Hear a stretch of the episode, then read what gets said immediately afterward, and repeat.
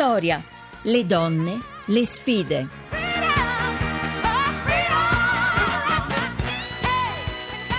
17.32 e 29 secondi. Siamo tornati, Vittoria, di nuovo buonasera da Maria Teresa Lamberti. Continuano i messaggi dei nostri ascoltatori e delle nostre ascoltatrici che ci raccontano dove, come, quanto anche mangiano le nespole e però giriamo pagina questa volta perché con noi la direttrice dell'inserto D di Repubblica, Valeria Palermi, bentornata.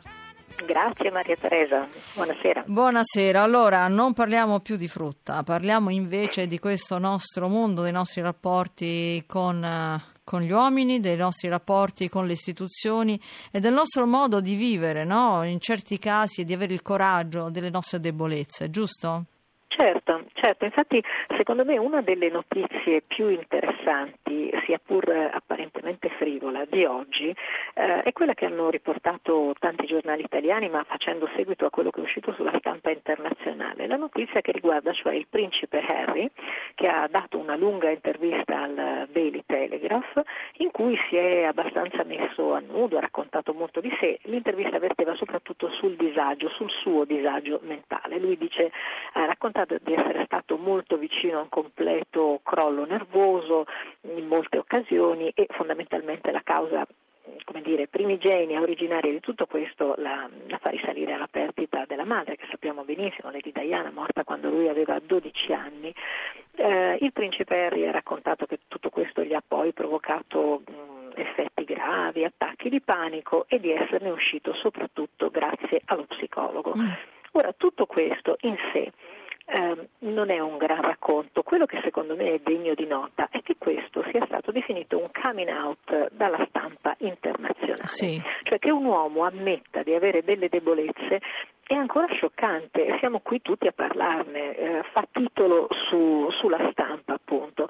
A me sembra che questo ci, ci, possa far fare delle ulteriori riflessioni. È strano proprio oggi che i confini tra quello che è come dire, socialmente maschile e socialmente femminile eh, si vanno facendo sempre più fluidi, o almeno pensiamo mm. che vadano facendo sempre più fluidi, beh, forse non è così, non è così vero, vista l'enfasi no, data a un'intervista di questo tipo. Eppure appunto i confini sono un po' in questo momento messi in discussione. Io vorrei ehm, far notare che per esempio lo stesso femminismo oggi non è più soltanto e per fortuna affare di donna.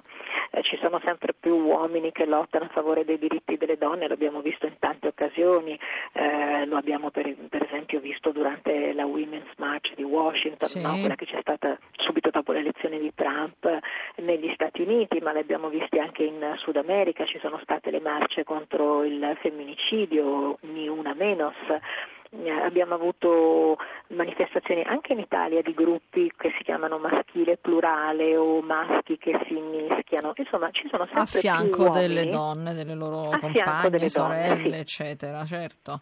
E sono tra l'altro dei, dei giovani molto spesso, è vero Valeria?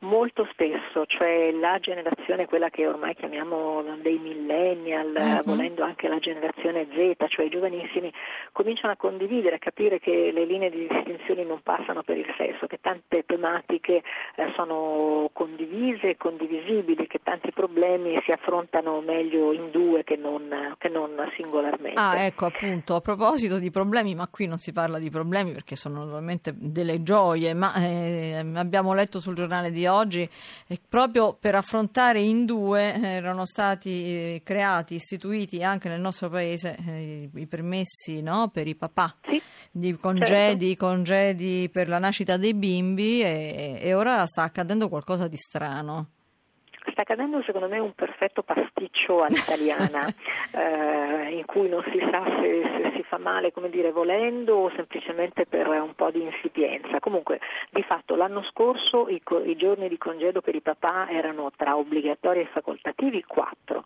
quest'anno sono scesi a due, sono saltati quelli facoltativi, una decisione del legislatore. No, in realtà più che altro un pasticcio che io direi soprattutto burocratico, sì, è mancato pare ecco, mm. Provvedimento specifico nella legge di bilancio di quest'anno eh, per cui sono saltati due giorni non obbligatori, quelli facoltativi dovrebbero essere reintrodotti il prossimo anno nel 2018, anzi dovrebbero salire eh, da due, ritornare a quattro, elevabili anche a cinque, quindi un grande pasticcio, uno stop and go molto all'italiana, però anche qui possiamo fare un'ulteriore riflessione, anche quando saremo eh, saliti a 5, speriamo, nel, 2017, nel 2018, saranno comunque davvero pochi i giorni Ancora previsti pochi, di congedo. Sì. Mm.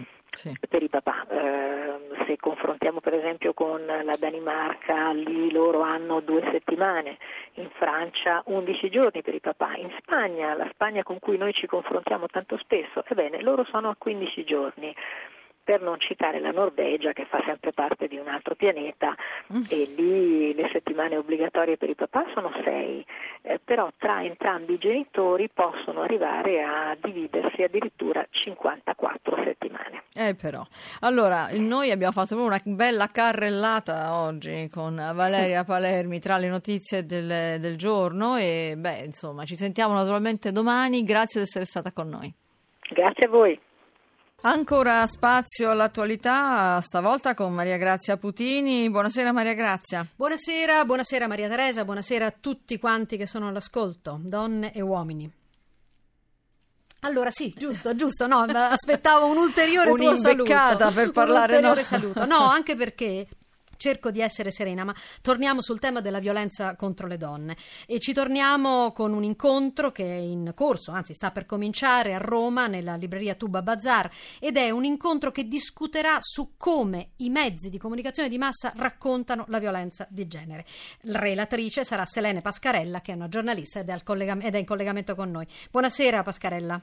Buonasera a tutti. Che tipo di analisi avete fatto per sentire l'urgenza di riflettere sul tema della violenza di genere così come è descritta dai media?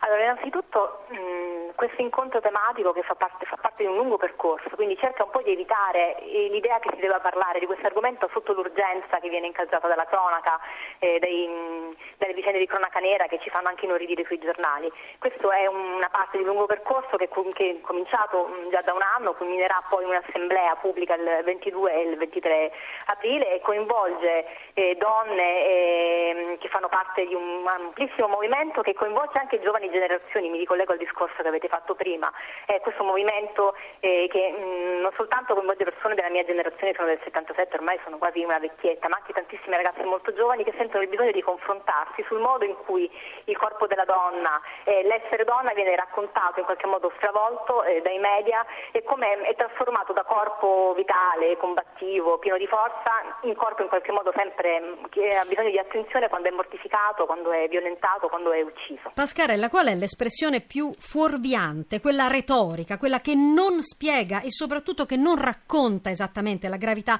degli episodi di violenza contro le donne? Io direi che possiamo fare due gruppi. Da un lato ci sono delle espressioni retoriche che in qualche modo servono a eh, eliminare la colpa di chi compie la violenza. Sono ad esempio agito in raptus, eh, non accettava la separazione come se in qualche modo la donna fosse semplicemente un, oggetto, un, un, ammennicolo che fa parte di quel gruppo familiare che è così stato intoccabile che se viene meno scatena una follia inimmaginabile. E il terzo è l'immarcescibile, l'ha uccisa perché l'amava troppo. Il secondo gruppo di espressioni retoriche che fanno male, che uccidono eh, insieme all'atto di uccidere, sono quelli che in qualche modo devono invece colpevolizzare la donna che viene colpita dalla violenza e quindi ad esempio eh, non, si, non si era mai ribellata, aveva accettato passivamente la violenza del marito o dall'altro lato è andata all'ultimo appuntamento, all'appuntamento fatale, in qualche modo innescando sempre quel meccanismo di se l'è cercata che da sempre ha accompagnato all'idea della violenza sulle donne. Certo, se l'è voluta. Lei è una giornalista, una giornalista di nera, ma crede che un'eccessiva presenza di questo tema sui mezzi di comunicazione di massa rischi di trasformarlo in qualcosa di meno grave, insomma di generare abitudine nei lettori, negli ascoltatori? Un inghippo, eh, si parla tanto di femminicidio, eh, nel momento stesso in cui si è cominciato a parlare tanto di femminicidio si è in qualche modo disinnescato il potere di questo argomento che avrebbe dovuto creare un dibattito anche importante eh, su quello che è il tema della violenza eh, sulle donne. Si parla tanto di femminicidio in maniera spettacolare, no? per cui da un lato o si tende a fare una specie di countdown mortifero, per cui si può parlare di femminicidio solo in termini di oggi è la vittima 103, abbiamo battuto il record trimestrale delle uccise, oppure dall'altro lato si parla di femminicidio soltanto in maniera eh, simile a quella di una narrazione dell'orrore, per cui possiamo parlare di femminicidio se c'è eh, un'uccisione macabra, se la donna è stata in qualche modo seviziata, segnata dall'acido, bruciata viva, in una sorta di escalation dove per potersi interessare a questo argomento bisogna sempre andare in un crescendo. Di due giorni fa titoli di doppio femminicidio, no? Sì, eh, sì. In una gara al rialzo, per cui davvero allora se c'è il doppio di femminicidio vale la pena di cliccare sulla notizia su internet o alzare il volume del telegiornale. No, Questo no, beh, speriamo invece, speriamo, invece, speriamo invece che ci siano tanti uomini che vogliono cambiare, così come prima Maria Teresa dicevi con Valeria Palermi. Grazie a Selene Pascarella. A te Maria Teresa. Sì, siamo ai saluti. Vi ricordo di iscriverci a vittoria.rai.it per riascoltare la trasmissione in podcast. Cercate vittoria.rai.it. Diamo la linea al GR1 Economia. Vittoria, a cura di Maria Teresa Lamberti. Hanno lavorato alla puntata Laura Rizzo e Luca Torrisi in redazione per l'organizzazione Rita Mari, la regia è di Massimo Quaglio, il tecnico Stefano Catini.